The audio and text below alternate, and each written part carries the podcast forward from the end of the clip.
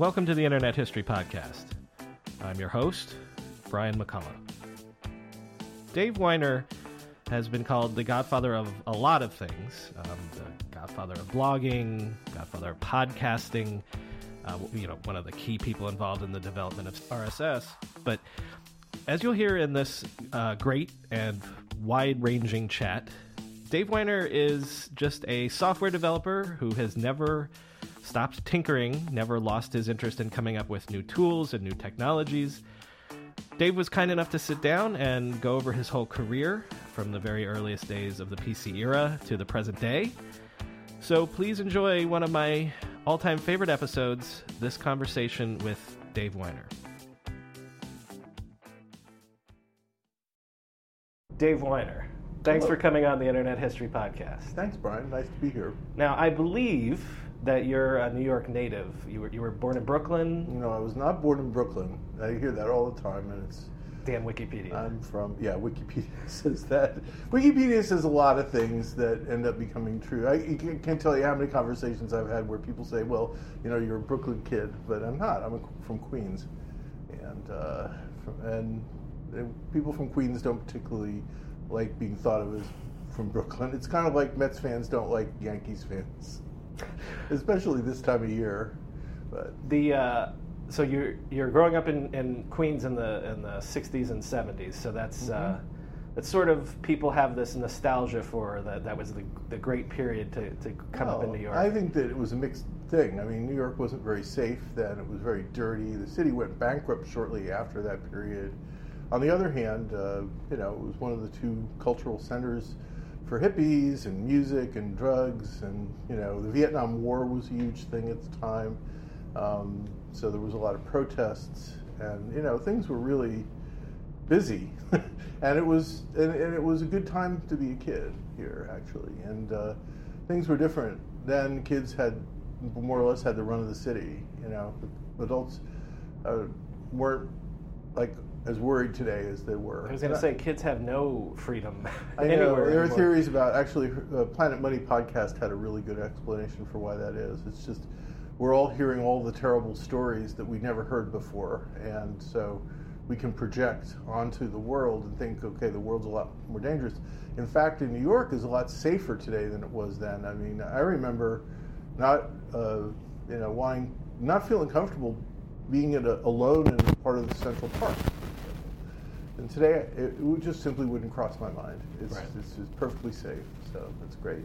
I mean, even when I moved here in the late '90s, uh, Hell's Kitchen was a place where you didn't go. You know? Really? Yeah. Yeah. Really? Yeah. yeah. I felt like that, where I was told, and Huh. it was a place I Uh, stayed. where in. did you come from? Uh, Florida. So Where yeah. in Florida? Fort Myers. Okay. I got it. Yeah, yeah, yeah. Um, but uh, and then and then I lived in Hell's, Hell's Kitchen subsequently. So. I thought Hell's. I mean, Hell's Kitchen's a very nice place to live. Yeah, I agree. Yeah. Uh, Thai restaurant on every corner. Um, so you, you what do you initially go to school for? College. College? Well, it's you know I uh, I flunked out of high school, and so it was I had to sort of build myself back up. So when college first, I spent a year at Lehman College in New York. Uh, I got really serious Mhm. about um, about school because I saw what life would be like without an education. I got to see that at age 16. So, um, and I got very lucky uh, at Lehman. I, I was always terrible at math, and uh, and but I had to take a math class, and um, I had a teacher who was very patient, and actually turns out I have a fair amount of aptitude for it, and so we were like kind of like each other's gift. Uh, and so I got into math, and then I went to Tulane University in New Orleans, um, and uh, and I was a math major, So one of my favorite. which was the most bizarre thing for me to ever do.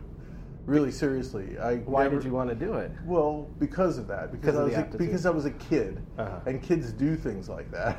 you know, they, it's like, oh wow, I'll just be a math major because What did your parents want you to be?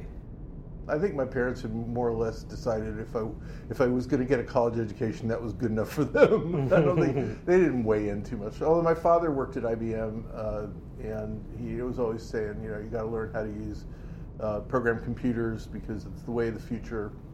Of course, he was right about that. You know. So, So one of my favorite questions is, uh, tell me your, your first computer, but you would come from a time when there's not PCs yet. so your, no. your first encounters well, with computers. Well, you know, truthfully, there actually were PCs, but they were like nobody knew about them. Uh, Right. The my first computer was uh, IBM 7044 mainframe that you programmed with punch cards, and uh, I programmed in Fortran, which is a perfectly awful language, but you know, a remarkable language, of course, given the time it was, and. I don't know. It was a fairly miserable experience programming on punch cards, but I, I sort of had a sense that this was something that I liked to do. Actually, I really liked to do it. Um, so when I found out you could become a computer science uh, major or grad student, I thought, wow, that's like earning a degree playing video games, you know, or pinball. There Right. weren't any video games, but it was like it was like play for me, and so. So that's why uh, then you go to uh, University of Wisconsin. Right, and um, there we had Unix, Mm. and we had the internet. We went. I went all the way straight. Well, actually, I, I worked in New York in the time sharing business for Mm. about six months um, after graduating, and that I, I, it was a really good experience. It was interactive. Uh, we had terminals that were portable that had handles on them, Hmm. so I could take. I, it was incredible. I blew my friends away with this. I could every every weekend I would bring a terminal back with me, and you put an acoustic coupler in the back of the computer, a terminal, and you hook up with a computer. and You could program the thing in BASIC, and it was like, wow, you know, this is totally the wave of the future, and you could see where things were going to happen, Mhm. and uh, so it was exciting. And then at Wisconsin, uh, um, we had, you know, we had the internet. It was like uh, we had uh, collaboration tools. We had networking on our on the campus. I mean, this was 1976, 77. This was like I went from the dark ages. Well, Rapid Data, which was the time sharing company, was not dark ages, but uh, Tulane at the time certainly was. I'm sure Tulane is a, has a fine computer computer facility today. So. So do you get a job, or what, is there an intermediate step between you becoming an never entrepreneur? got a job. No. I? no, I've never had. A Okay, job. well, so so then how how does how does Visitex start? Like how Ztext. Wow. Uh, well, okay. that's your first company, right? no. Oh, your, no. your first job that Well, okay. Let me just try to Yeah, do this yeah. very quickly because Sure. it's like I said when you know you email, we emailed about this. I said you know what, maybe one sentence for each five years because it's been a lot of years. Yeah. Um, no, the the. Uh, I was looking for a product when I was grad school. I wanted to try to find a product that I could make that nobody else had made. And uh, I was talking with a friend of mine who was a Lisp programmer, and he told me about the editors that they had that understood structure. They did a thing called function elision, which meant that if you point at a function and say, I want to hide all the details in this function, Mhm. you can do that. right. And I thought, wow, that's a really great idea. And I wa- wanted to know if we, if there was anything like that for C or for Pascal. And those are the two languages I was using. There was absolutely nothing like it. And I said, okay, cool, that's what I'm going to make. And so I made uh, a, a, a structural program editor. It understood uh, the structure of the program, and you could expand and collapse, and you could reorganize according to structure. Those are two basic things. Mhm. And it really, today, it's still I mean, that was a those are very it was a very simple but very basic and important concept. Uh, and so I, I showed it to my roommates. I lived in a house with nine roommates in, on Wilson Street in Madison, and um, and they were like English majors, agriculture majors, uh, geo- geology, geography, stuff like that. No, com- I was the only computer guy in there. And they all said, "Well, that's great. I, I like to use that." And I said, "No, you can't use it. This is like for programmers." Mhm. But that took me. That said, "Oh wow!" You know, it's like programmers will always do this. They always say no, can't be done at Mhm. first, and then, if you think about it, maybe there's actually an idea there. You know, and it was. And I said, "Wow, what if I just take the language out of it?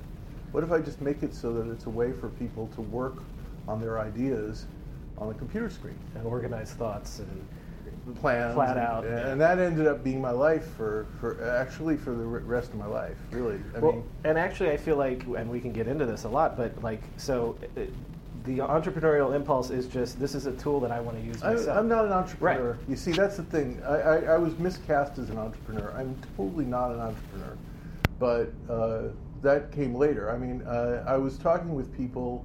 This was uh, still in Madison. I got my degree. I hung out in Madison for another year, I guess, um, and, and uh, I got my own personal computer. It was a Cromemco Z2D with Mm. eight-inch floppy drives, and uh, it was it was incredible. I mean, just having your own computer. It, you know, the thing about using a shared computer, and I actually had my own computer at Wisconsin. To be fair, uh, they uh, they had spare PDP-11s sitting around, and a grad student could you know, usurp one and uh, just use it because there was so much computing capacity. But actually having one in my living room, and it made no noise. It was just silent, and uh, every bit of the memory and all the CPU power, it all belonged to me, and it was like incredible thing to have. And so I made two products, and one was I I, I made the outliner, tried to make it so that something that everybody could use, and you know was debugged and all this. I also made a a simple relational database. And uh, then I went to California because I'd been talking with people uh, at various different places. And I noticed in the magazines, all the cities, all the towns sort of grouped up around the same place, like, you know, Sunnyvale, Mhm. Woodside, and Palo Alto. These all had these wonderfully romantic names. I had Mountain View. I thought, oh, wow, you're looking at it must be like a Swiss mountain town with ski lifts and stuff, and the rich people live up there, and they look down on. Well, I finally got there. It was nothing like that Right. at all. Someone's listening in Mountain View right now. It was looking out the I lived in Mountain View. Don't worry. Yeah. and it's like, no, it's like Northern Boulevard in Queens. It's Mhm. like suburbia as far as the eye can see. I remember when I first got there, I drove around and said, "Where is Silicon Valley? I can't find it." it turns out that I uh, I ended up well. Anyway, I'm not going to skip that story, but go ahead. What you want to? Well, let's talk about this. This so it's it. You're carrying through this outliner idea. Well, yeah. So I ended up. I should say. So I've, my first stop was Apple, and Apple at the time had uh, was like I don't know, 100 employees, and what uh, year are we here? 79. Okay. The the fall of 79, and I met with Steve Jobs, and you could do that. You know, you could cold call Apple and say I got a product, and you know I'd like to show it to you. I think it belongs on your computers and so forth. And I showed him both products, the outliner and the database. He said he wanted the database. And I said, You're crazy. That's stupid. The database wouldn't even work on your computer because you only got 140K on your floppy drive. In other words, I was like really stupid. I should have sold him the database, Mhm. right? I said, You want the database? That's cool. Let's do it. You know, Apple stock at that point would have been, you know, it's uh, amazing to think how much money that would have been worth. Right. So um, I said, "Well, where should do you have any suggestions?" He said, "Well, I don't want the outliner. It looks like a piece of shit." so he's just we're, we're by the way the same age, born both born in 1955, Mhm. and just as stubborn and arrogant and stupid about interpersonal relationships. I had no idea. So he said, I, "They just turned down another product. Why don't you go talk to them?" And it was VisiCalc, and VisiCalc was like uh, turned out when I went to see them, I saw the demo and I felt like I was looking at God. It was like a profound experience. I'd never seen anything like it. The idea of a, a bar cursor that you moved with the cursor keys. So, you know, I was accustomed to you'd feel like you're pointing at things, but you're pointing here and they're out there, right? You know, they're far, um, you know, far away. But with this approach, you feel like you're in it, Mm. and um, The direct manipulation of the data. Yeah, it's not removed from you at all. Right, but at that point, there were no words for it. It was Mhm. just like, you know, wow, that's the way all software is going to be. Is Mhm. what I what I thought, and they and they wanted an outliner. Believe it or not, this Mhm. was pers- there was like there was the guys that were doing the software. They were in Cambridge, and they're- I hadn't met them yet. I know them both very well now. Uh, Bob Frankston, Dan Bricklin. This was Dan Fylstra at Personal Software, and he was actually looking for an outliner, and it's like I have never in my life since then found anybody looking for an outliner, Mm. but yet we were both there at the same time. So we did a deal, and, uh, and I became an author, uh, which was uh, kind of not a great model for it, but it's my hope, my goal. Explain that in the sense that you get. It was an author deal. It was like the kind of Yeah. deal that a, a book Right. writer get an author gets with Right. a publisher. So that you was get their residuals model. or whatever. Yeah. You get an advance Uh-huh. and you get royalties. Uh, the problem with that approach was software and books aren't the same thing. And what you want is you want your products. If you're going to have five products in your product line, you want them all to work together. You want them to share common features. You want, and in, in order to do that, the programmers have to work with each other. And um, and you know, I mean, I, they're sweet guys, and you know, and we nobody knew what we were doing, but they didn't want to work with me because uh, because they were paying all the bills. There was a lot of resentment, you know, that personal software was making a shitload of money off of what they were doing, and they didn't feel that they were earning it, and whatever, and they felt that all these other products. They even told me this. It's like we, we don't have any interest in you succeeding with your product. I said that's, and I knew this. I said this is the this is wrong. This is why it isn't going to work. Uh, years later, I saw a company called Ashton Tate that uh, had a big product called DBase, and they signed a deal to do with a bunch of developers to do a product called Framework, which was actually a competitor of, well, it's a long story. I, you know, Think Tank eventually was my product. I Uh-huh. started my own company, and they did it differently. They shared stock amongst the developers. It wasn't royalties. So if Framework did well, the DBase guy made a shitload of money, and, and vice versa. So they had weird situations where they would just give each other the source code to their programs. This would have never happened in personal software. And uh, so, you know, I, I decided to deal with them. It was all great. And then the company grew like a weed. Uh-huh. And I was very late shipping my, uh, delivering my product because I had uh, totally underestimated how much work it was to do the visualization to the, what you call direct manipulation. Mhm. It, to me, it looked simple, and it was anything but simple. It was, and plus, this was on the Apple II, and the Apple II really only had 48k of memory available for apps. And 48, this was actually a 256k program, it turns out. When I finally built it on the IBM PC years later, without any of the crazy machinations I had to do to make it fit into 48k, uh, the thing just was 256. Yeah, yeah. so, you know, this was. Uh, anyway, so. but it, the- it was successful on the Apple II. no. My product? Yeah. No. Oh, no. What about the, the IBM PC version? No, not really. No, Okay. it wasn't. The thing was is that we uh, we were too late to both platforms. Huh. Okay, so you know, VisiCalc sold great on the Apple II, uh, both because it was a great product, which it was, but also because there was no software for the Apple II, and so they they filled both niches. It was like great product, and now there's software. Hmm. Everything up to that point on the Apple II was you know use BASIC to write your own program. It was like you know learn how to program a computer was the product that they were selling. Right. And all of a sudden now it could be sold to accountants and um, Yeah, I don't, you know what? We should underline that. I don't think a lot of people appreciate that. Like as, as late as like 82, 83, you get a computer and you get languages for it because the idea is is you're going to make your own apps. That's it. right. But then what changes? No, this was a revolutionary Yeah. idea. It's called shrink wrap software, and the personal software guys got it, and they blazed that trail, and they don't get enough credit for it Mhm. because, you know, when you saw VisiCalc was actually a thing you could hold. It was a, it had a book. The, the, the docs for that product were you could they were in English. They were well written. Who ever heard of documentation for a program that a human being can read? I mean, these were all new, completely new ideas. You know.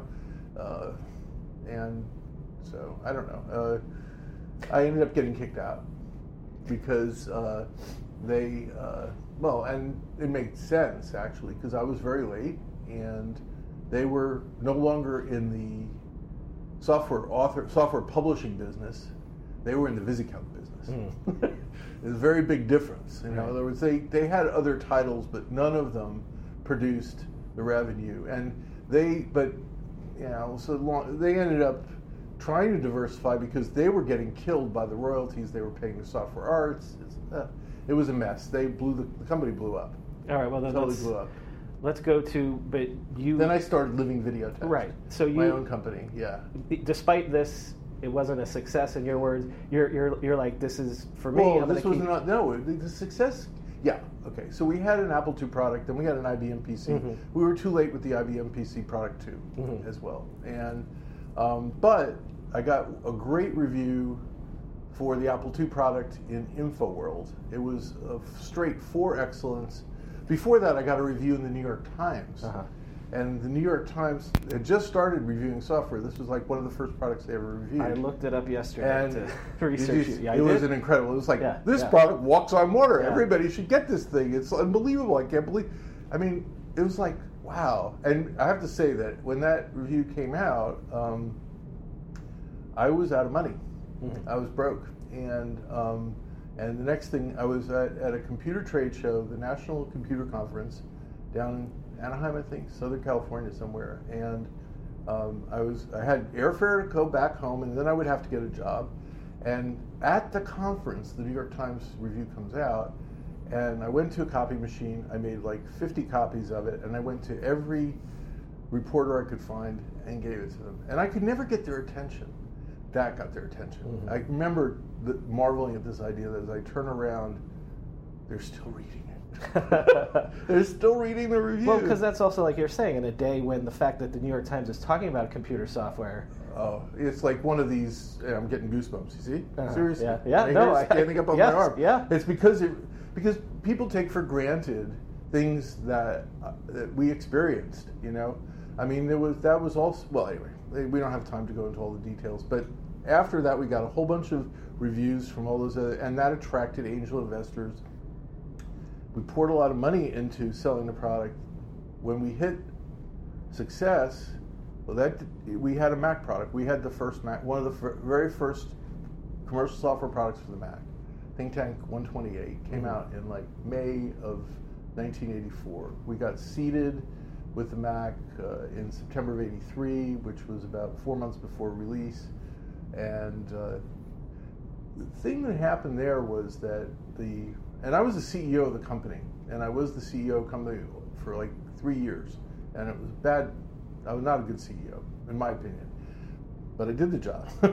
and um, the thing that was weird about it was, well, first of all, the Mac had this pipe fill, meaning that they sold a lot of product to retail to put in stores and stuff, and a certain number of total zealots bought it, and then it failed. Mm. It was a failed product. By the middle of Mhm. '84, there was like no sales the Mac, and um, but what had happened was really odd. That's when our PC product started selling Hmm. because we were getting all this publicity and recognition. They were buying the Mac product because they had nothing to sell on the Mac. So we were now at that point, like VisiCalc was on the Apple II. We were selling simply because it was software. It Mhm. was something you could put on the computer.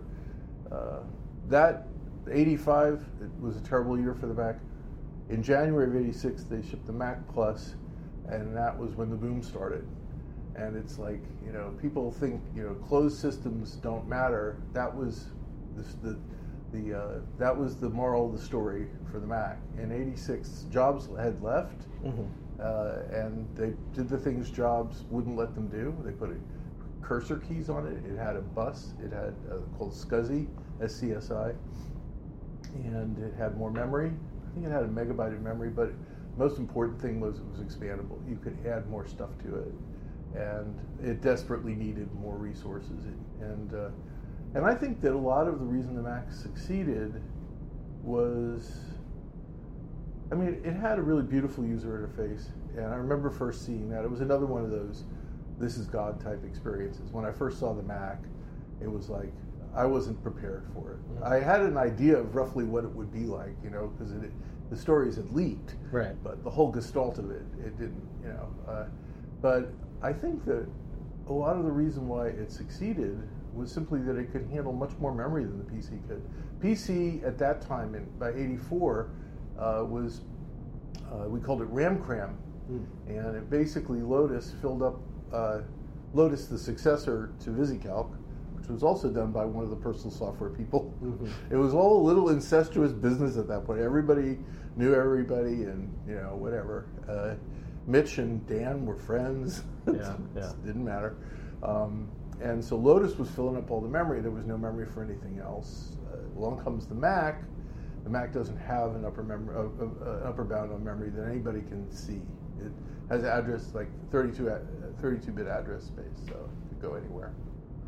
So the what you ride is the success of the Macintosh line Yes. later into the 80s. Yes. Then we came out with a product called More, More, right. in um, '86. If, if We- we, can believe see- Wikipedia. Yeah, no, Wikipedia's right about that one. I think if that's what they say, and this was a case of really hitting the window. Okay. Okay. And that uh, because '85 had been such a terrible year for the Mac, all kinds of Mac companies went out of business. We didn't go out of business because we had a PC product that was keeping us floating, and we shipped a really kick-ass product. More was like everybody still. When I see people, that's most likely what they, you know, oh yeah, yeah, RSS, blah blah. blah. But more users are really rabid. they love that product, and it was we were we just hit that window perfectly. And but we, you know, that's the good news. The bad news is that we were we were uh, we needed bailout from Apple to be able to make it to that.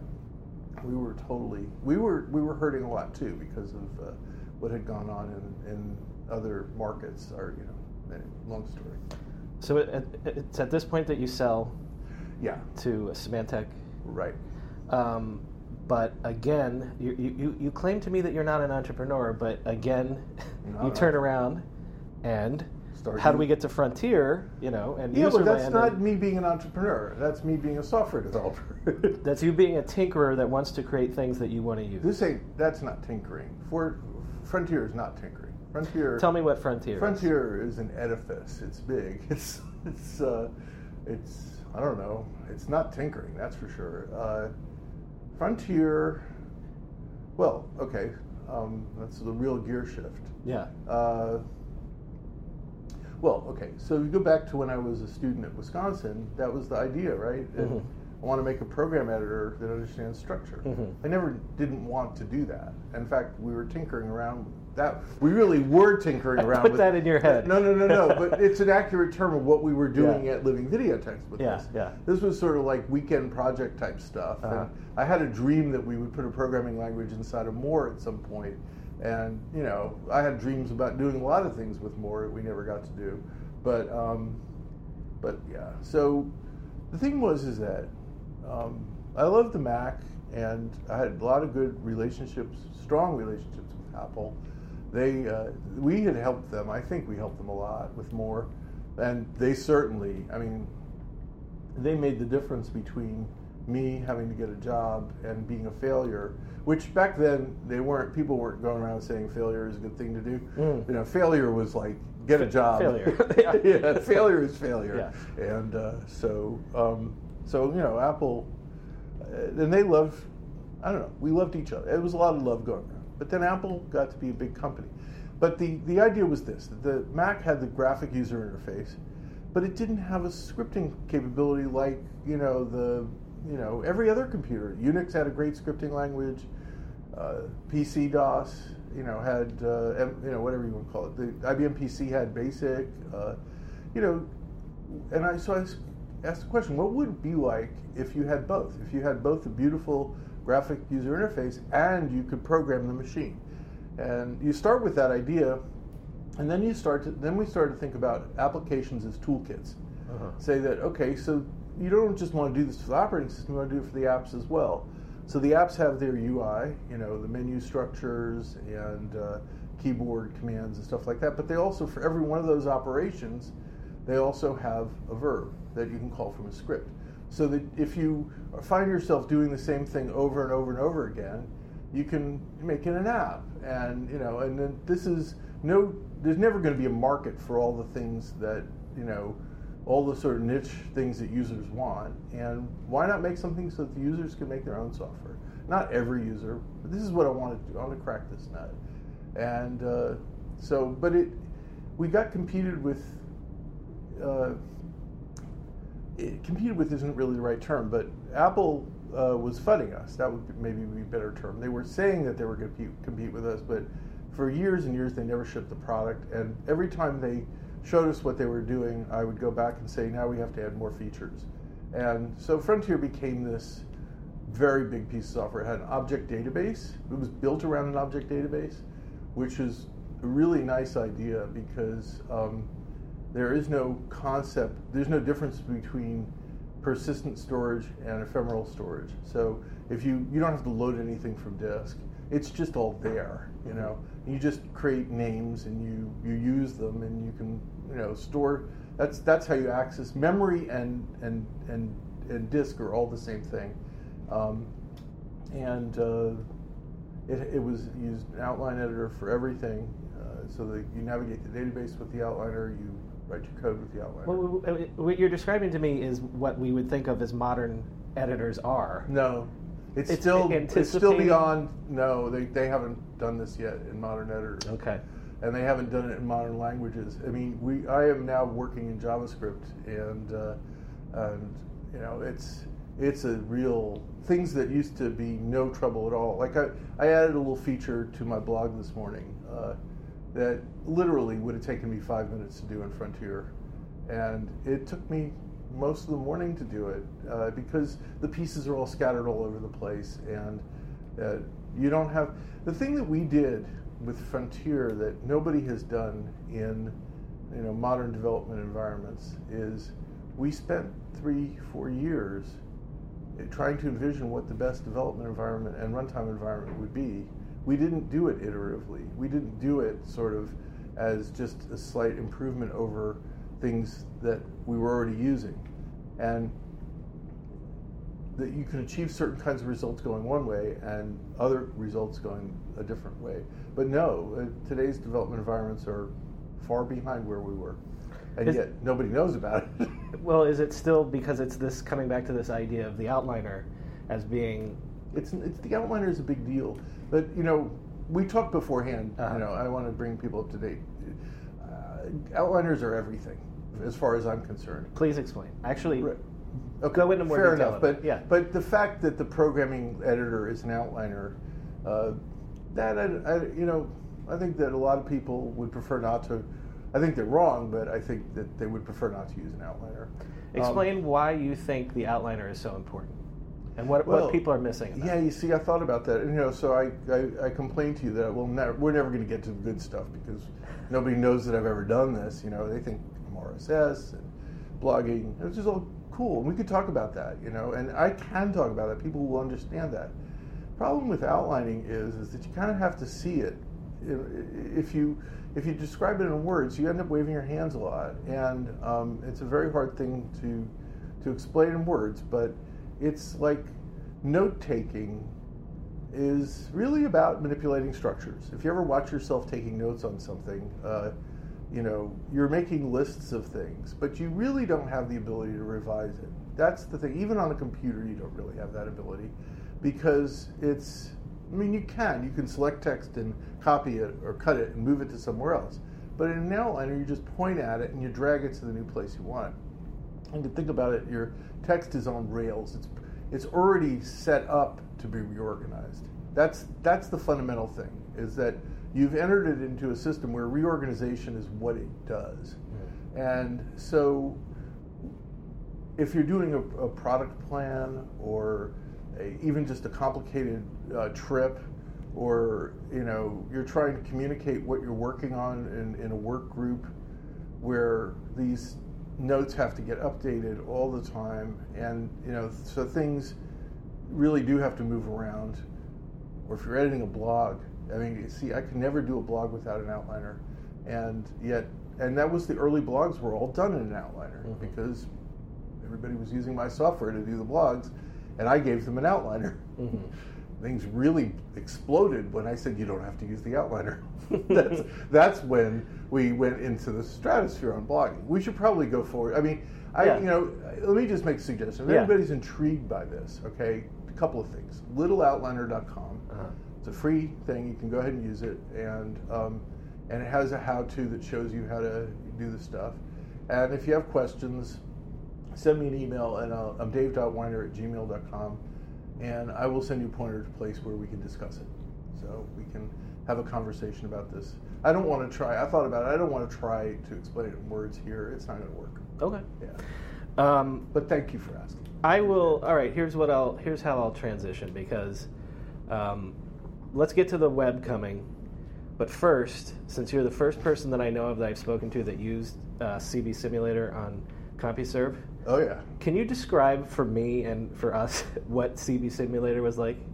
Oh, it was awesome. Well, explain it to me. I, I want to. I know. I, I- you're switching my gears. yeah. When I say it's awesome, that means hold on a second. I have to. I have to swap that segment in. It's like I, I'm- Because sometimes when I talk to about a website that you can't even get on, you know, the Wayback Machine, I say, "Tell me what I would see." Like, yeah, that's really interesting, isn't it? I mean, the the trails are gone. You can't follow them anymore. This is something that pisses me off. We don't do a better job of this stuff. Mm-hmm.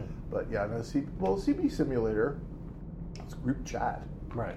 You've seen it. Right. It exists. I mean, um, it like all these things, the the technology isn't the thing that makes it interesting. It was the cast of characters, Mm. you know, and uh, and and and it was the social aspect of it. Did you Uh, have to know people to connect to them, or was it a true like just get on? No, you didn't have to know them. There were channels. That's- there were okay. channels you could go to, and um, you sort of got the idea which ones were interesting channels. Uh, there were also private channels as well, and uh, um, you know it was like all these things. You know, we talked about it in the early blogging days. People watching other people watch people watching people watch them watch them. You, know, you go back and Mhm. forth. It's like everybody's just watching each other. That's all that's actually happening here, right?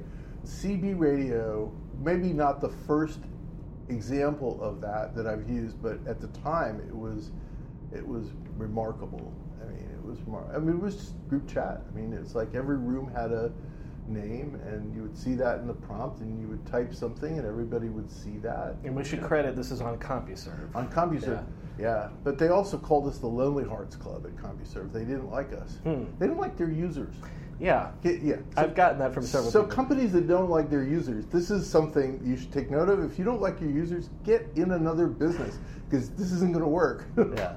this is not going to work. They did not. They didn't respect their users. They. I got this too when I was a student in Wisconsin. People thought, "Well, Dave, you seem like a really nice guy. Why are you doing computers?"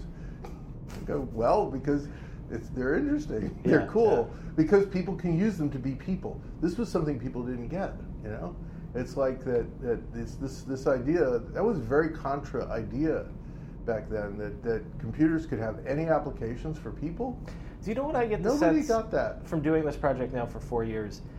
I- I don't think it occurred to people till really late that computers were great communication tools. No, for me that was it. Right. I knew it right from the beginning. I used to describe it, say there's communication with a big C, communication with a little c. Mm-hmm. And little c is the wires that connect them. Those are wonderful. But the, the real thing is the communication with the big C. Mm-hmm. It's people, intellects, sharing ideas with each other. You know, this is like, that was the ideal, right? This Right. is- it still happens on the internet, even though the internet is being used for fake news and for the Russians to pervert our election, and all kinds of crazy things are going to happen. Um, it, there still is an awful lot of really good stuff happening on the net. So let's let's do when the web comes around. Is that the thing that strikes you about it first? Is this idea of communication, or or what do you think of? No, I've been working on this for, for a Yeah. couple, a decade and a half by that point, and uh, no, what struck me about the web when I first saw it, when it first clicked for me was, oh, this is all the shit that the computer industry has screwed up, and it works. Mm. this is like I had been, I you know, we could spend. I mean, so much frustration on the Mac. They the Mac had every Mac sold after 1986 had networking built into it. Mhm. You didn't have to add any cards. Every one of them had it in it, and there was a software stack inside there. You knew it because Apple shipped software that did stuff with that. Mm-hmm. The docs were completely impenetrable. I spent a couple of years trying to figure out how do I make software that runs on top of this communication stack. And I ultimately came to the conclusion that they simply don't want me to do this. That's mm-hmm. why they made it so difficult. And I and I eventually, you know, it turns out that is I mean, I still don't know for sure, but it seems pretty likely. But that was the miracle of the web, you know. There's nothing to it. Right. it that's the that was the hard idea in the web was where is it? it's nowhere. It's nothing. Mhm. It's just a simple protocol. It's like, oh, here, let me send you some text. Okay, oh, I'll send you back some text. perfect. It's totally the way the internet. Uh, it's totally the way communications was meant to be. Had Apple had that philosophy, there'd be no internet. It would all be on Apple hardware, hundred percent. They had everything, and we would have conserved an awful lot of really good technology that ended up getting thrown out because we we left Apple's philosophy, which was make it really easy. I mean, Apple made very very severe demands on their developers, and that's a good thing.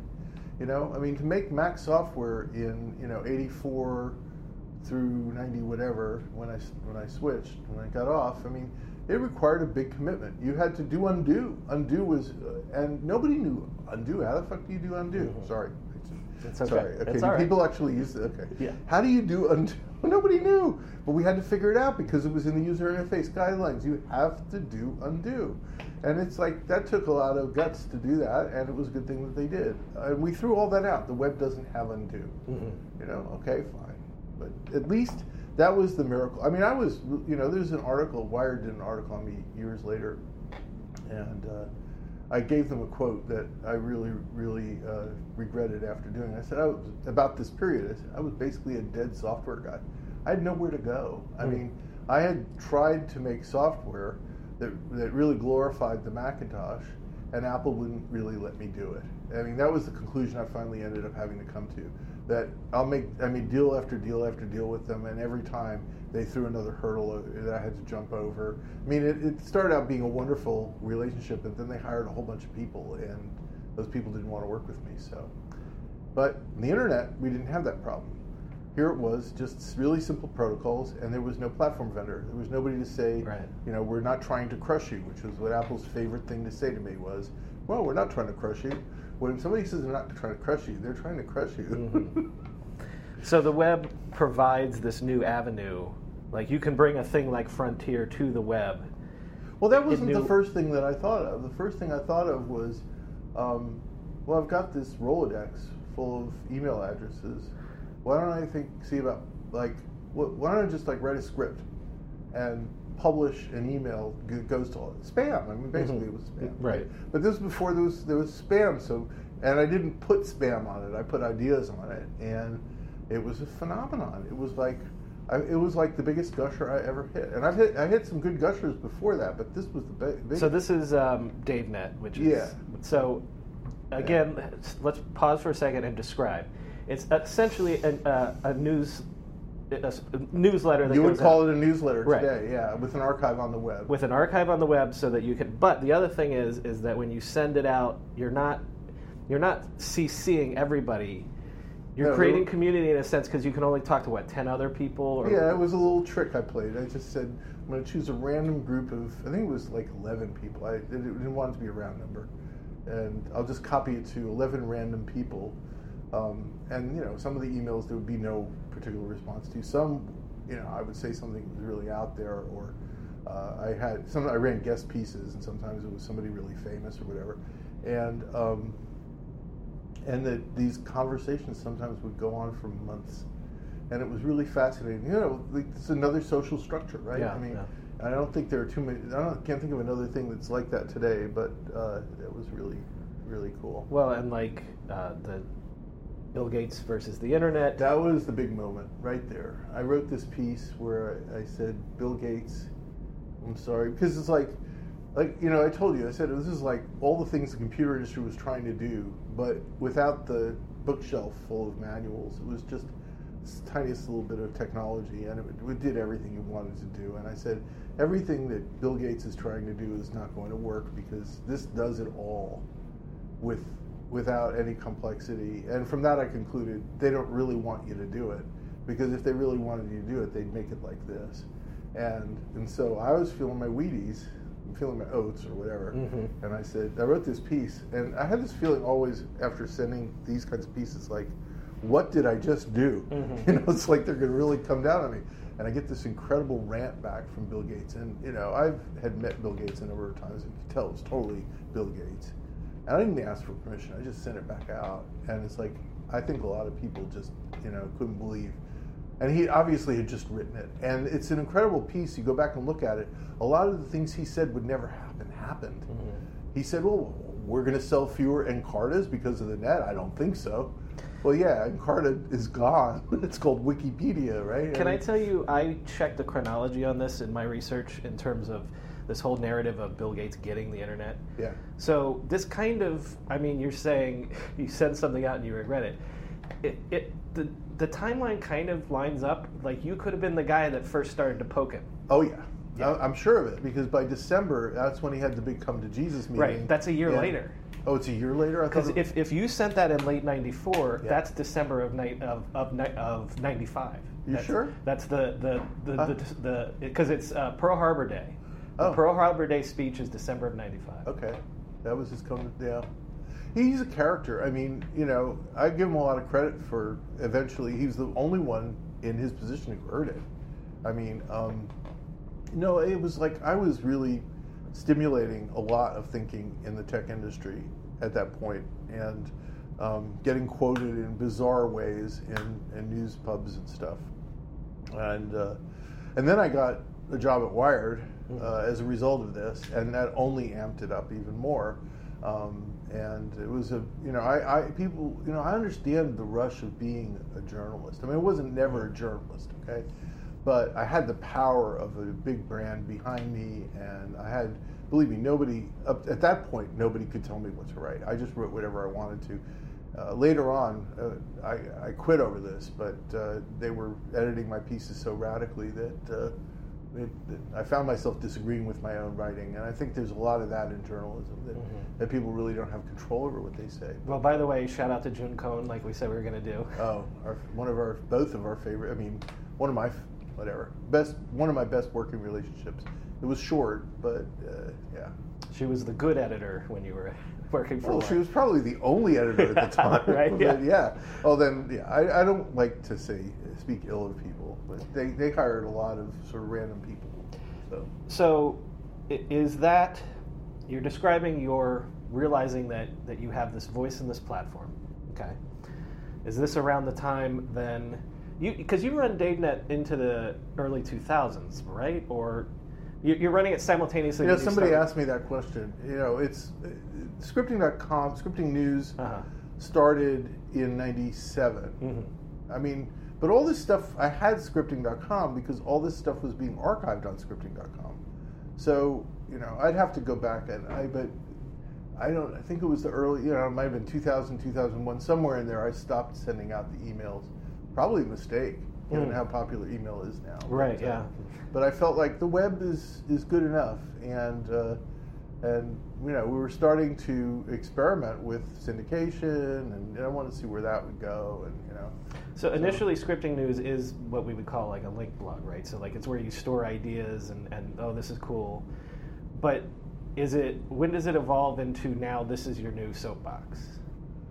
well um, see, I wouldn't call scripting news ever a link blog. Okay. I mean, you have to go back and look. I mean, show me, maybe, maybe. Be, But what I'm trying to get at is your intention was not this is my new platform. It started out and it evolved. yeah, everything that. was evolutionary in Yeah. there. I mean, it was. So, what's the question? The question is, and, and maybe I'm wrong, that it wasn't just this is where I collect my various thoughts and things like that, and then it becomes this is where Dave has his voice. This is where Dave. It, it was always that. Okay. Scripting news was always that, and you know, I mean, it, it, I'm only aware of that now. So much. I'm very aware of that now because I have turned the corner back in May of this year. I went back to the model that I used. You know, things got really screwed up because of Twitter and because of Google Reader. Mhm. Those two things really screwed the blogosphere and screwed my blog, Mhm. screwed my thinking about this stuff. And Facebook only made it worse. Um, and then I finally decided early this year that that was crazy and I should stop doing it. Should just go back to what I was doing before. The idea was of my blog, of the blog, was that it's my notepad and it's public. And I just write it because these are the things I want to put in my notepad. And I share it because that's just I mean, I I would write this stuff even if nobody read it, okay? Because I want to get it down and I want to remember what I thought on this particular day. And um, I don't know, it's just an impulse. I'm a nat- I'm what I call a natural born blogger. There there aren't many of us. I originally thought everybody would be blogging, and I realize it's a very small number of people feel this impulse to share everything. All right, not, so that's what my blog was. It was like a notepad, and some of the things were links, some of the things were uh, fit in a paragraph, and sometimes they had to be longer. I, I want to pull a couple different things out of that. Um, so I, I've had Justin Hall on the show, and he explicitly from day one was like, "I'm going to share my whole life." No, he's radical. I, Right. Ro- Justin was wired too, so we knew Right. each other back in that time frame. Yes. and he was- so, but you share a similar impulse in the sense. No, uh, I, I have a very uh, no, I don't. I have a very, and I, I, uh, you know, I wouldn't. What he does would, I don't know if he still does it. I don't think he does. He's he's going back to it. Yeah. yeah, I don't think that you can exist that way. Seriously, uh, I mean, I had, there were pretty serious problems that came from being too famous, and uh, and having so much attention and energy focused on me. Because when the blogosphere finally boots up and there are other people in it, at first I thought, oh well, this is fantastic. Look at how it's grown. And then I go to all the different blogs and they're all talking hate about me, Mm. and it's like this is how the uh, this is how it's being organized around very negative shit. And people would come to my house and uh, you know, and it wasn't fun to have people knock on the door and say, hey, I just wanted to see if you really live here. You know, I never put my address on the net, Mhm. and I tried to you know keep it private, but uh, but that would happen. And uh, uh, how can you have any personal relationships if you publish everything? Well, I think that's what he discovered. Yeah, that's the problem. You know, your friends don't want you to put everything about them. They're not like that. Um, and it's, I mean, it it makes me feel hurt just to think about the idea of being completely vulnerable. You have to have a line, and you have to not cross it. That's that was. I mean, I'm not saying everybody has to do that, but I, I think that, and so that's what Justin said. Huh? Mhm, Uh, yeah. doesn't surprise me at all. Yeah. I mean, you just get wounded by putting your your vulnerable your vulnerability out there. The world's not a nice place. Okay, but we're talking about degrees because then I'm going to bring you back to that post where there's. I read it last night. You know, everyone should have a web page. I'm come talk to me. I'll show you how to do it. So in Which- the time, which one was that? Uh, Billions of websites? Yeah, exactly. So that was a big piece. Right. So at the time, though, even if your thinking has evolved on it, you're thinking that the what would become the blogosphere as this platform for everyone's self-expression, for conversation, for Holding community. hands in cyberspace. Yeah, that yeah. was the idea. yeah. So that's that's. That, I'm not saying that your impulse was like his that you want to share.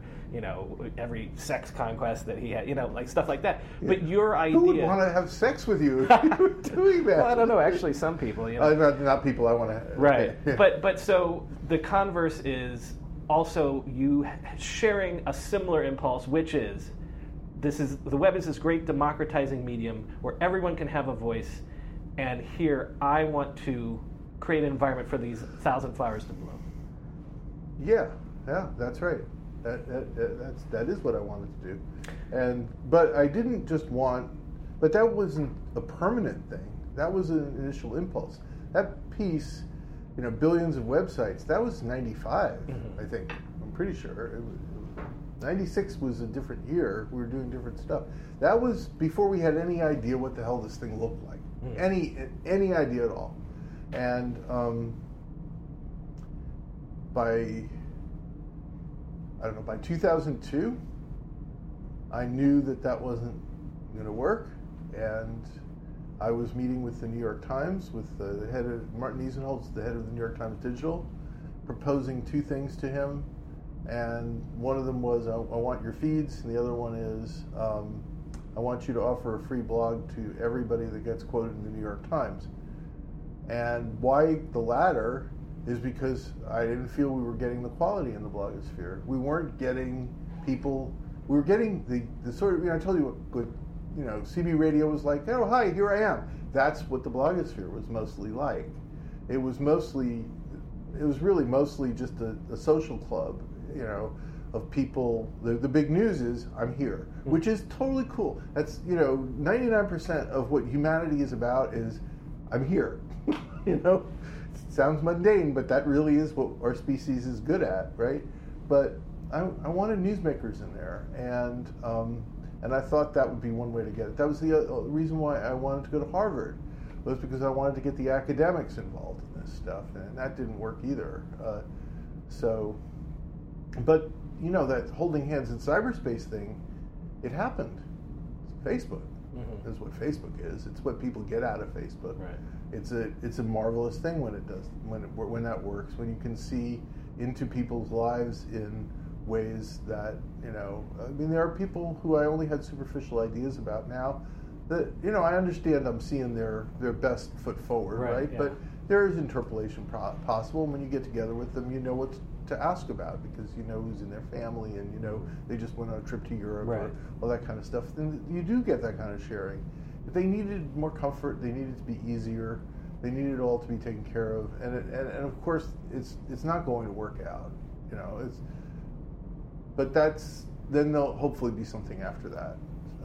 So. Um, uh, Om talked about um, he was really inspired around the time of 9-11 with what things were, what you specifically, but other people on blogs were doing around that time. And, and, and that jibed with my own memory of it is that it was around, actually, in my memory, it was around like the Bush Gore election when blogs were a source of news for the first time, when people were like reporting real stories that you couldn't get anywhere else and then after 9-11 when the Gulf, uh, Gulf War happens and things like that, that that's when the blogosphere really Oh yeah. Well, the war bloggers, Right. all that stuff. Yeah, right. 9/11 was an incredible day for blogging. I mean, it really was. I mean, it was. Uh,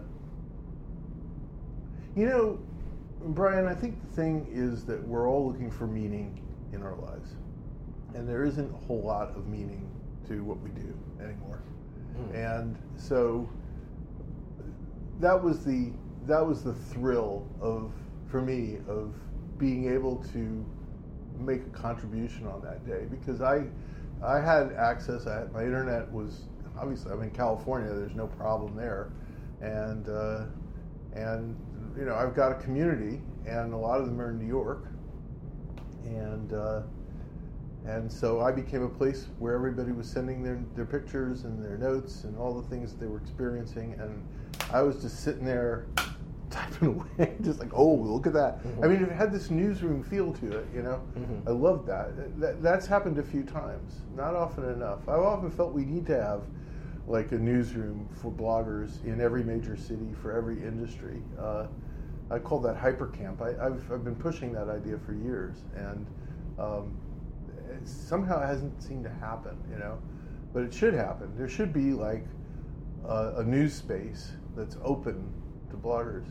You know, the other. Th- oh, I should let you keep going because, but there is really sort of a big picture today that we should talk about. Let's do it that, now. That is. Let's do it now. Okay, that's sort of like, you know, it's, the history is nice, Yeah. but our world is in crisis, Mhm. and any day it could blow up because of the crazy lunatic who's in the White House. So what should happen to compensate for that is people should be willing to take some risks. We should be able to change things so that um, good ideas get out there in time to actually do some good. And we haven't changed any of it. Uh, and so the news system that was suggested by the technology of blogging, and not necessarily the practice of it, but the technology of it, um, is is very much available. And you know, my frustration, I've lived this. The whole trolling thing. I mean, I could see so clearly how the news industry was blowing this, and they were just like, "He's trolling you. This isn't what you do. you don't give him more." Mhm. You know, eh, and they're doing that. In the meantime, I don't know. There's just it. I feel it. I think almost everybody feels this to some degree. Is is that I want to help the world now, but they won't let me do it. And who is they? Well, the the A is. I mean, sad to say, but the news system has gatekeepers, and they're still in force. Mhm. They still control what we hear, Mhm. and um, it, it isn't as if I would be wanting to go on, you know, CNN or MSNBC. I would probably say no if I got invited to do that because I consider them to be circuses. They're they're not they're not giving me they're not giving me any information on anything that I can do. I mean, they're they're they're barking up some trees that are like truly irrelevant. Uh, this whole thing about trying to catch Trump in a legal, you know, they're trying to make a legal case against him. That isn't what the news is for. That's what lawyers do. You know, you're not. They're all trying to relive Water, Watergate, maybe. I don't know what it is, but meanwhile, the people don't have anything to do, and um, we should be doing much better uh, in communication. We should not. All we have are superficial, you know, baseball fan type conversations about this. My team versus their team. Mm-hmm. Uh, this morning, uh, uh Ted Lieu, who's a congressperson, uh, uh, wrote a comment to Corker. Right, Corker's the guy, the Republican who is now out there. Right. And he's he's saying, well, you know, it took you long enough. Wish you hadn't uh, supported Because Trump. he's not running for re-election, so he's. Well, but he's being snotty. He's saying, now you see the light. Welcome to the resistance. Go, come on. Why can't we like see some opportunities here to fix all of our problems? See, that was that would be the thing. I'm not doing this very well, but the the thing that a moment like Trump presents to us, the opportunity that it presents to us, is to fix a shitload of problems. Mm because we all have a reason to work with each other that we didn't have before. And uh, we should be willing to take risks that we weren't. Yet, I, what I see is everybody's still out of, in it for themselves. They're still managing their own careers. They're still looking for opportunities to become more rich, more famous. And, you know, if we're all dead, that isn't going to do you any good, mm-hmm. right? And it's kind of disappointing. I mean, we could fix the whole fake news problem in an instant. We could. All right, let's. You and I give me the solution, right? Okay. Well, we, are putting you and I don't. You and I don't actually get to do this. I said we. Yes. And we means we have to be one of the news organizations. Yes. And we have to be willing to work with other news organizations. Look, the, the, the way you you beat fake news is to have news channels that don't have fake news in them. Mm-hmm. So that way you know that it's been vetted. You you know that if if if there ever is a fake news story that shows up in this channel, it's going to be marked that later once you figure it out. So you can trust what's there. Mm. So if people, you know, the I think news doesn't have a very high opinion of their of their their readers or their viewers or whatever. But what if you want not to read fake news? Where do you go? Well, what I say is this: is that if you're a news organization, you ought to have a list of all the other news sources that you read. So give me that list. And you also ought to have a list of all the bloggers that you read. You probably don't have very many of them, but I need you to go get some more. And I need you to help find the people who your sources do the thing that the New York Times wouldn't do and help them get a blog so that they're publishing regularly. Mm-hmm. And now amalgamate that whole thing into one river, one flow. I mean, Twitter and Facebook are abysmally bad news reading uh, devices we as technologists know how to do so much better than that. You, because uh, you're such a fan of rivers, so rivers as a solution to rivers or Twitter. Twitter's right. a river. Right, right. Facebook's a river. Right. Except for when they're the algorithms are surfacing certain things. Well, wouldn't it be nice if you knew what the algorithm actually was doing? Right. That my river would have that. I mean, river is not a controversial idea. We use them all the time. Yeah. Want to call it something else? Let's call it something else. Yeah. I'm not out there as wanting this. Everybody wants it. It's the natural way to read news. It's mm-hmm. you know you want to see the new stuff, mm-hmm. and then you want to mm-hmm. see the not so new stuff, and mm-hmm. it, you know top and down. Come back an hour later. What did I miss? Can I check in? Yeah. Give them everything they want. Let them. You know. I mean, I'm not. I'm not stuck on one structure. All I want is the. I think it's like the Hulu of news. Mm. You know, Hulu was thought to be like a ridiculous idea. You never compete with I think it was YouTube they were worried about, mm-hmm. or Netflix, mm-hmm. or whatever. Turns out Hulu is doing fine. It's, it was a good idea. Mm-hmm. It just mean, it meant that the entertainment industry had to work as an industry to create this solution. The news industry, for some reason, decided to cede their distribution to the tech industry. And that was a huge, huge mistake.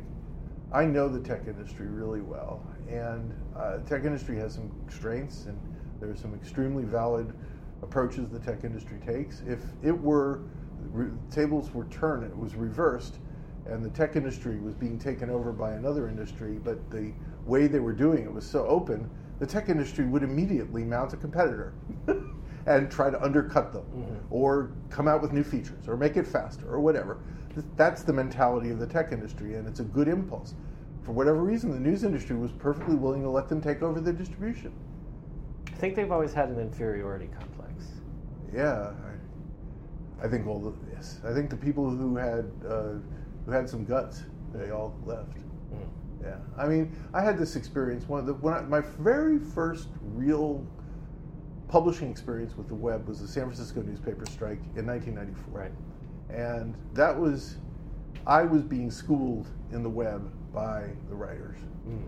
These people, they they were they they anticipated that I would take their links out. They said, "You don't take the links out." I said, "Got it. Not taking the links out." Mhm. I mean, it was like the things that were important to them were all the things that were great about the web. These people loved the web, but they were all gone a year later. Mm. I don't know. Probably went to go work for tech companies, huh? Hmm.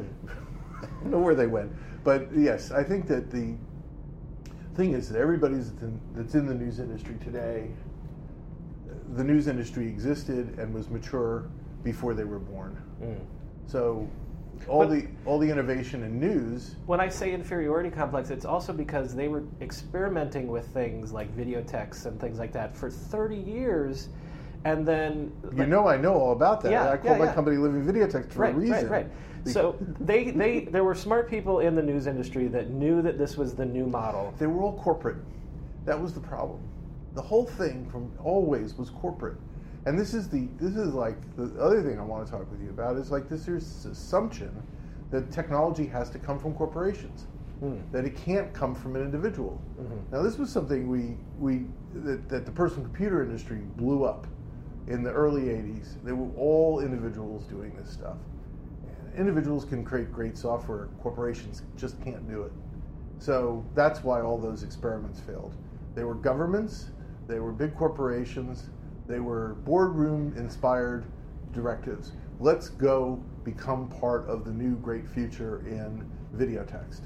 So they, it's like today. You see all the research projects that are being spawned out of the Knight Foundation and news industry. They're all destined to fail. Every one of them. They're designed to fail. If you said, "Well, is this going to turn into a product that people can use?" No, it's more like we're kicking a ball around and seeing what we can do, dangling our feet in the water. You know, trying out. Almost some if something did that get- isn't the way you do it. well, also if something gained traction in one of those experiments, it's almost like they would immediately drop it like a hot they would potato. kill it. Right. Of course, they would kill it because it threatens the status quo. They're very conservative. The, they don't want change. They want to try to keep. Uh, I said this once to Jay Rosen. He got very upset with me. Jay is NYU mhm. professor, friend of mine, whatever. I said, you know, I didn't say it about him. I said it about one of his friends, but I think it's him too. Sorry. Maybe he won't hear this. but I said it's like you're trying to take a box that's over here and pick it up and just move it over here without changing the box at all. But it's not. It can't be that way. This has got a whole different feel to it. It's a different reality. And the truth is, we all have the ability to publish at this point, but it's being tightly controlled and it's going to be destroyed. I mean, that's the other thing you got to know. All the freedom we enjoy in publishing on the net, that's all being hacked to death. And it's, you know, it's not being done in some of the obvious ways. I mean, the government's going to do it for sure. That's what all this fake news stuff on Facebook is about. Let's get Facebook under control, you know? Mhm. The hearings are uh, at the end of the month. yeah. This is very, very, very, very, very, very bad. it's just, it's awful. I don't. I'm no big. I'm no friend of Facebook. I think Facebook has really looted the web. Uh, they've been very uh, un, un, ungracious. You know, not they. They don't know their place. That's my feeling. They're just looters. They're worse than Exxon. So I, let me get that out of the way. I don't like Facebook, but um, what's going to happen to them is nothing compared to what's going to happen to, the, to us. I mean, if there's no question Facebook's developed the censoring technology, they're just going to give it to the government. The government's going to have the little dials and knobs where they can say, well, anybody that talks about this, I want to know about it. Mhm. So we can send the FBI over there to Mhm. tell them not to do it. You know, that's all going to happen. But Google's doing it with their push to HTTPS. Mhm. It forces you to go into a hosting situation. It's impossible. You can no longer work. I mean, all the work that I'm doing on people running their own web servers, I keep doing because I love it, but it's doomed because Facebook, uh, not Facebook, Google Mhm. Is trying to turn the web into their private platform. And they're going to decide who gets to post. They already do. I Right, yeah, yeah. I can't use Facebook to search my own site anymore. Yeah. It's very bad at indexing because I don't use HTTPS. as if that had anything to do with the quality of my writing. And you know, it's disgusting what corporations do to to to things like this. We need more individuals. I was just going to say, tell, let's come back to this idea of individuals creating tech I know. as well, opposed to corporations creating well, we tech. can totally do it, and it you know it's. Uh, we also need 30 people to serve as link bloggers. We had 30 people spread around the world so that there would be like it would be 24 hours a day, and so people could take days off. And just basically, when you see a news article that any informed person would want to know about, that's my that's my standard. I don't have to agree with it or disagree with it. It's just something that an informed person would want to know about, not need to know or whatever. And then just push that out onto a group link blog, mm-hmm. and that's how we create the river. The river just is 30 people away from, from working, and we just need volunteers to do that. They don't have to be, they just have to be people who care about distributing news. Well, I, I was going to say, what do you think about things like Nuzzle or something like that? In the sense that you and I, uh, we go out and we create our 30, right? This is someone that I've learned to trust. This is my 30. It's just that not everybody has the time or the interest of doing that. Right. It needs to be a product. The, the this is the, the, the, the, the page that you can go to where you'll get good news has to be a product, has to be a brand, has to be promoted. People have to feel, you know, this is the place I need to go. And that's why it would be very helpful if the Washington Post or the New York Times or the Economist or some brand of news that has credibility would do this, then it might work. And not only would they, you know, I mean, there's a story in the, uh, I think this was like 2000. Can, but can an existing brand do that? Because yes, yes, okay. I know. I'm about to tell you how it happened. Okay. Okay. In 2000, I'm going to say 2004, 2005, somewhere in there, there were three main news sites that, that sort of dwarfed all the others, and they were MSN, CNN, and Yahoo. Mhm. Right. I was gonna My- say, yeah, My yeah. whole point was Yahoo. yeah, yeah. Okay, and a year later, it was Yahoo. and the reason why it was Yahoo is that Yahoo had my Yahoo, and my Uh-huh. Yahoo broke the rule that neither of the others would break. And I visited both CNN and MSN, and and MSN was the most provincial. Why would we ever want to do that? Point to our competitors. We'll never do that. Hmm. Trust me. Microsoft says that. CNN says, well, I see the wisdom in it, but we'll never be able to sell it up. Yahoo says, come here. We'll send you anywhere you want to go. Right. And they and they kicked ass. It totally. I mean, they left them behind in the dust because they were providing news. The other guys were pro- pro- providing their own news. It's good, you know. CNN. Well, no, not really, not anymore. Back then, I think they were better, but I don't, you know, whatever they are. But uh, CNN alone isn't enough. It needs to be amalgamated. It has to have a chance, like uh, for really great voices to be able to rise to the top. People who really have ideas should it. Right now, the only things that rise to the top are, are you know, uh, memes. Hmm. But people with ideas, it, well, we used to we used to do that. We used to create them.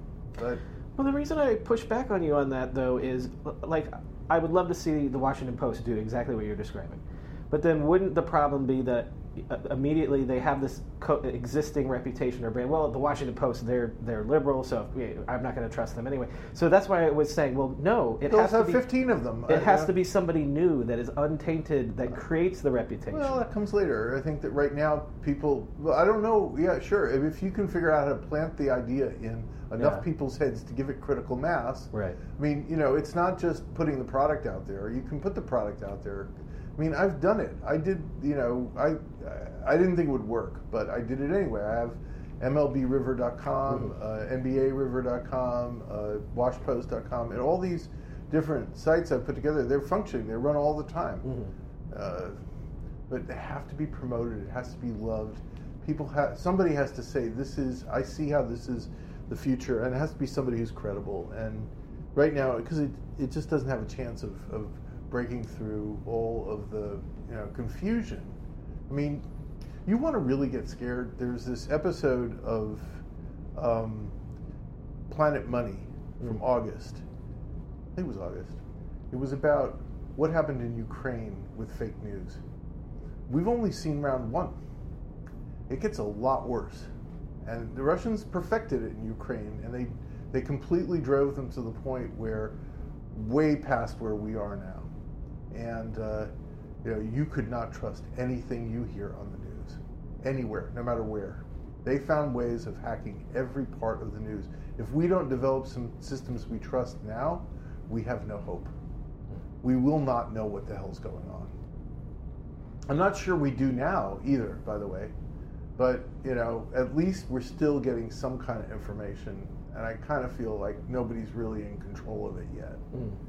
But l- listen to that. I'll, I'll find a pointer. I'll send it to you. So you Send it to me. I'll put it in the show notes. yeah, Yeah. because it's it'll you have to sit down while you're listening to it because you they, these people they they went into this with the idea that no no I mean you can't shut off other people's ideas you have to let them out even if we know they're lying we still have to let them go And to the point where they realized you know a year later that was a mistake Uh-huh. we shouldn't have let them do this to us and it's like the thing with Trump last year. It was pretty obvious that you don't want to feed that. And yet they go ahead and do it. And whatever we're doing now does not take into account what's coming, and it's Mm. for sure coming. People who think that it only happens around the election are completely wrong. They're doing it right now. Mm. They're not going to wait. They're not polite. So it's, this is the urgent thing. This is Brian. This is what this is what pisses me off. We did all this work to develop this incredible technology. It's all sitting there waiting to be used, Mhm. and the, the the news industry still thinks they're living in 1990. Mm. So, If, if being generous, I think they're think they're living in whatever they're living in, Everyone, it- all the journalists. it's not a good defense. You said you said Watergate. It's all it's forever 1974. right? for They all want to be Woodward and Bernstein. Right, right, right. But you can hear little hints that they might be figuring out. Maddow last week was well, she's still. I love her show. I watch Mhm. it all the time. You know, it's great for scandal, gossip, and all the that shit. She almost started figuring out tech, and then she backed off. How do you mean? Well, well, it's hard to explain in a sentence or two, Mhm. but they've all been fixated on this idea that there's some scandal that's going to come from finding out that the Russians got help in the United States. But they don't need help in the United States. The data crosses the boundaries of countries very what you're saying. easily. Yeah, I see. you know, it's not hard. So they're fixated on this idea that they're just going to keep poking and they'll find it. What they're making Facebook do right now is going to cripple all of us. And it's it's not because the news industry particularly wants. Maybe they do. You know, they were always very dismissive of bloggers. They thought we were their competitors. Mm. This happened. I mean, you wouldn't believe the press we got. The first year we, were, I was at the uh, at the Democratic convention in 2004. It was a big intro for blogging. I mean, The Netroots convention. And, yeah. it was unbelievable. Yeah. I mean, it was you know, uh, I mean, we were the big celebrities at that, and then pre- the news hated us, Yeah. and they wrote all these trash pieces about us, and I kept writing posts saying, "You guys, it's like." You know, you ever see the scene? You ever see Michael Clayton in the movie? Yeah, yeah. You know, at the end of it, he says, Yeah. "I'm not the guy you kill." Yeah, right. So that's what I wanted to say to them. Yeah. We're not here to threaten you. We're your sources. Yeah. Use us. We're here for you to use. Yeah. You don't want to read us, you don't want to quote us, no problem. But don't try to kill us. We're here for you. Yeah. I mean, this is the big thing. They, they you know, you ever, the people won't listen.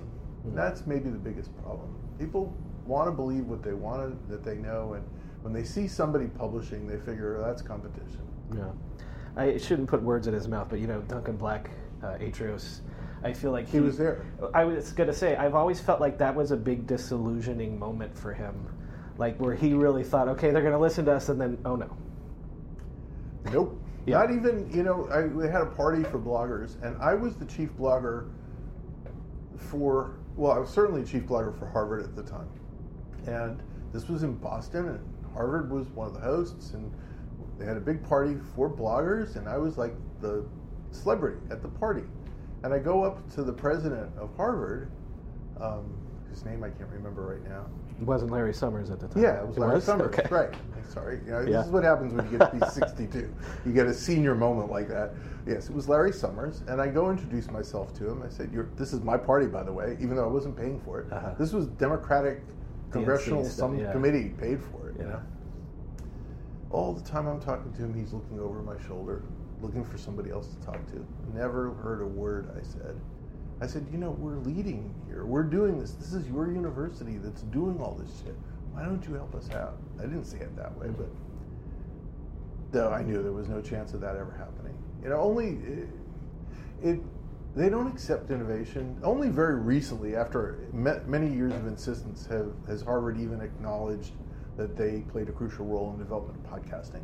I mean, Harvard was the, the context in which that happened, and I, they don't want to. They didn't want to acknowledge it.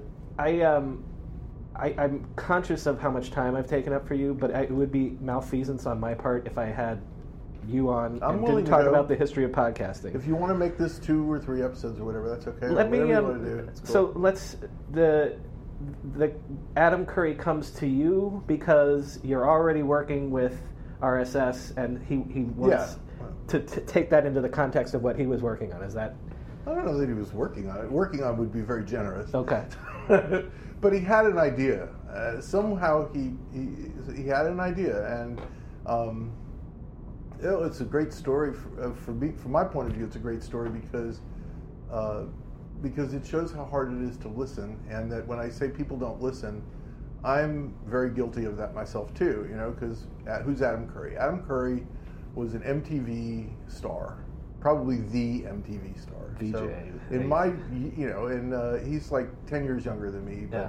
But I was very much aware of MTV in the '80s when he was, you know, a star there, mm-hmm. and I remember the first time I met him at an AOL party. Uh, David David Cole, who was a big executive yeah, yeah. at AOL, had a party, and I met him there. And I was like, "Oh my God, there's a star here!" You know, I was like, and but I, it, it never occurred to me the guy had a brain.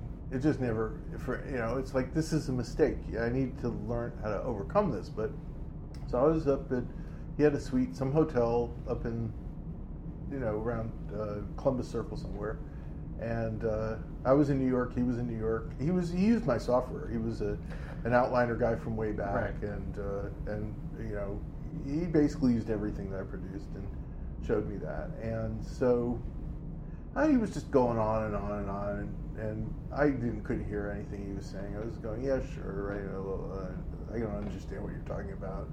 Blah blah blah blah blah. And then he then he showed me how he had hacked up my own code, mm. and because you know, we ship source code for all this stuff. And so I was like, okay, I'll have a look, I'll understand that. And I couldn't believe how, that how egregious what he did. It was just like it was like I don't know how that works. How does that fucking work? I mean, but um, but then uh, I got the idea. and I said, "Oh wow, this is actually kind of interesting." And these are so he, he wants to he with talk, audio segments. He was talking about this thing called the last yard, you know how they talk about the last mile, right? right. Yeah. He said, let's attach audio uh-huh. to uh, to RSS feeds, and then um, you won't. The key idea was you won't even know this thing uh, is here until it's already downloaded on your system. Right. And at this time, you know, this was 2000 or the end. Yeah, it was the end of 2000. Right. So it was almost 2001, I think. iPod doesn't come till two, late 2001 whatever. It wasn't had nothing to do with the iPod. Right, exactly. But that's and, my point: is that it's not. We're not in the world where there are handheld devices for. No, but we both believe they were coming, mm-hmm. and um, there were handheld devices actually. Right, uh, the, the Rio I had things one, like that. Yeah. No, I had one. I forget what it was called. Uh, I had a Rio Riot. That's that's the one I remember. They, they yeah. were awful, but they were out there. Yeah. Uh, and um, so yeah, no, he talked about the last yard. He said, "Oh yeah, you wouldn't know." Right. I, I, mm-hmm. The problem was at that time the internet was very slow, very slow relative to what it was today. So the click wait problem was a real serious thing. It's like people didn't want to watch video because you'd click, you'd wait five minutes for 10 seconds of video in a tiny little postage stamp thing. It's only good for like gee whiz. It's not video, right? And well, the beauty of this idea was, is yeah, it would do run in the background, it would download the stuff, and then in the morning you'd come in and you'd say, what did you get for, for me? And you'd look at it, and when you click, big fidelity, you know, high de- high definition, you know, 20 minutes worth of programming. I mean, it solved the problem. It was it was a problem people had, you know, and so I got right on it. I went back to California, and um, I wrote both sides of it. I wrote a. Uh, um, uh, I added the feature to Manila, which was our blogging platform at the time, and I added uh, the uh, and to Radio Userland. It was an early version of Radio Userland, and I added it to the aggregator in Radio Userland. So we had the publishing and the aggregating, reading and writing, and um, and I, I published a feed that had Grateful Dead songs. Every few days, I'd publish another one, and it worked. I mean, it was like another one of these things, like the web. It was like, no, there's nothing here. Mm-hmm. it's just, it just works. That's all there is to it. And so I thought the world would explode. I thought, oh my God, everybody would do it, right? Mm-hmm. But nobody listened to me, just like I didn't listen to him. You know, mm-hmm. they just said, oh well, you know, Dave's doing this thing, but we don't understand what it is. And so that's another point you made in our earlier conversation about how the best ideas often come from your users and, and your, your tendency is to not listen. That's right. Yeah. You got it. So if anybody's listening to this as a product developer, that's a, a huge lesson is that, yeah, you know, just because they're a user of your product doesn't mean they're stupid. I mean, I saw this at my company, at Living Videotext. Uh, that, no, I didn't have that problem. I, I knew that my ThinkTank and more users were, were geniuses. Uh, that wasn't a great thing, by the way, because it limited the market size. You know, there aren't that many geniuses in the world, but I learned to really trust them, to listen to them, and, and, and even though they may not have had the language, like Adam didn't have the language. You know, if he were a developer, he could explain the idea to me in, in 10, in, in, in a minute, you know? But because he didn't have the language, it, he could just wave his hands and just throw words out. It was like a word salad. It didn't make sense. When well, you when you see, um, especially here in New York, when you get on a train and you know that like half the people are listening to podcasts. That's awesome. It's yeah, feel, uh, yeah it's a great feeling. When the the but that wasn't, by the way, the thing that cracked the nuts on cracked the nuts, cracked the nut on podcasting was it it had, I mean, there were a lot of experiments along the way. And people these days, the consensus is that Chris Lydon's interview of me in 2003 was the first podcast, and, and I think that's fair. Mm-hmm. I think it probably was. But I, but it wasn't. Chris Lydon's podcast did not uh, inspire anybody to do podcasting. Mm. It was only, and it's because Chris's podcasts were so beautiful I mean, if you ever heard hear Chris, he's the voice of NPR. He's he's a brilliant interviewer. Seriously, very patient, and does his homework. And his questions are very insightful, and he's very respectful. His, interviews are remarkable. He has one of the best podcasts out there right now, Radio Open Source. Um, it was when I went to the Democratic Convention and had all the technical glitches, and and uh, threw it out on my on my blog, and they were awful. they were the worst. People heard. And yet, it, over time, they got more. I think they got more. It became like a serial. You know, what's yeah. up with Dave? So yeah. Dave goes driving across the country and tells a story of this or that or the other thing, just ranting. You know, that convinced people that they could do it. That's the secret. I mean, you know, Grateful Dead songs. Nah, it's just technology, right? Uh, Chris Lydon, it's that's NPR. I get it. You know, it's great. But I still think the promise of podcasting, like blogging, like all this stuff, is just people doing it. Like you. I yeah, mean, yeah. you didn't start, you know, inside of a big company. It just sort of became its own thing, right? See, that is the um, the realization of the promise in a very. I mean, all the the trouble that blogging has right now, podcasting doesn't have it. Yeah. The thing that pisses me off about podcasting is that the people who do it don't understand why it's so great, because it's open mm-hmm. because nobody can tell you you can't do it, mm-hmm. right? But if you don't protect it, and they're not doing the things that are needed to protect it, they all jump into. If there ever were a very strong company, Apple doesn't understand it, so you know there's no trouble. Apple's not going to dominate podcasting. They've tried to any number of times. Their heart isn't in it. Right. You know, uh, if any company ever were to dominate it, all of the podcasters would become developers for them, and they all get screwed by the platform vendor. Uh, so it's a shame because some point it, we're going to lose podcasting. Mm.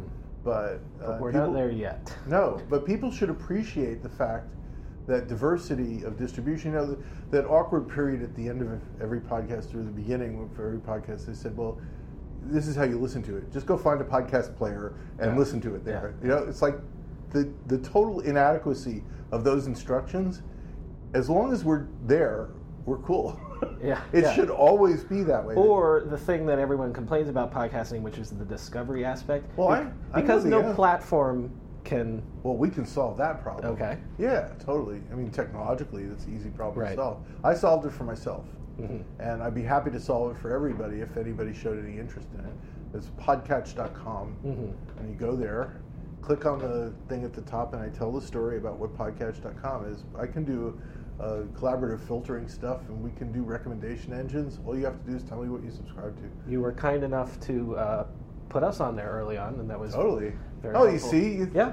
Thank you. No, You know- I'm, I'm being dead serious. I'm no, I'm saying thank you that you Yeah. noticed it. You know, the thing is, is that I would totally love it if people would put me on their PR list. Is when they come out with a new podcast and they want exposure for it. Mhm. What's the harm in sending me an email saying, "Here's the RSS feed. Would you mind adding it to podcatch.com?" Mhm. If that became sort of one of the things people, eh, the first time somebody does it, I'm going to put them in. Okay. Yeah.